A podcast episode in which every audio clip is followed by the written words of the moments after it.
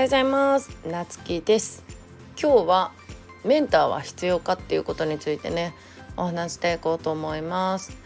メンターって言葉はまあうちはね個人的にはあんまり好きじゃないんだけどまあでもなんか最近の人が言うメンターってちょっとその師匠とかうちが言う師匠とかとはまたちょっと意味が違うんかなとかなんかいろんな人のねいろんな捉え方があるなって思っててまあ例えばその本当にねメンタルの支えとしてつけてる人も結構いたりしますよね。まあなんかあのついねネガティブになったりとかまあ弱気になったりとかまあ例えば人のことだったらわかるし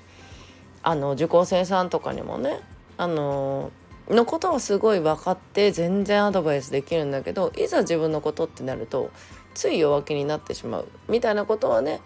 あの結構みんな多いからこういうメンターとかねつけるんじゃないのかなってうちは思っとって。まあうちは今そのメンターっていうメンターあの定期的に会ってお話しするみたいな感じの人はいないんだけど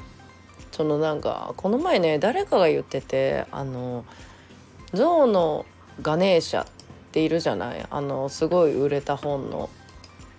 なんだっけ夢を叶えるぞかのガネーシャみたいなメンターをねなんか乱暴でなんかすごい「は何こいつ」みたいな感じだったりとかなんか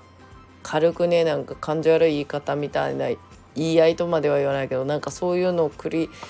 ね返しながらなんか結果ね成功につながるっていうお話だったと思うんだけど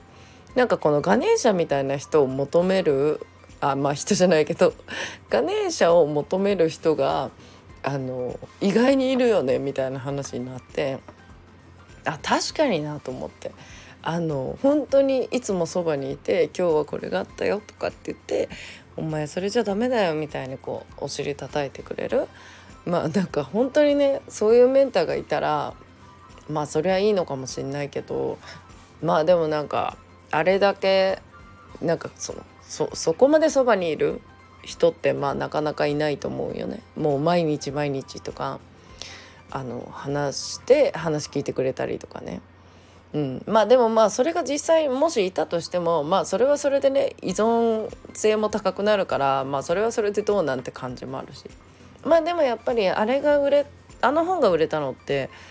うん、やっぱりなんかみんなそういうところを求めてんのかなとか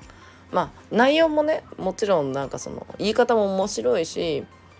内容もまあその自己啓発的なね内容ですごくいいしね、うん、あの成功者の名言を引っ張ってこう引用してね書いてるところとかもまあなんかあのすごくいいなって思うんだけどね。うん、だからメンターにしてもまあそのメンターに何を求めるかっていう自分がね相手に何を求めるかっていうのと自分がメンターをつける理由っていうのが明確になっていればまあいいんじゃいいのかなってねいいんじゃないのかなってなんかこうまあうちがこんな偉そうに言うことじゃないんだけどまあなんかそのメンターの在り方について人それぞれ違うなってこの前感じたんでお話ししてみました。ということでね今日も頑張っていきましょう。じゃあまたお会いしましょう。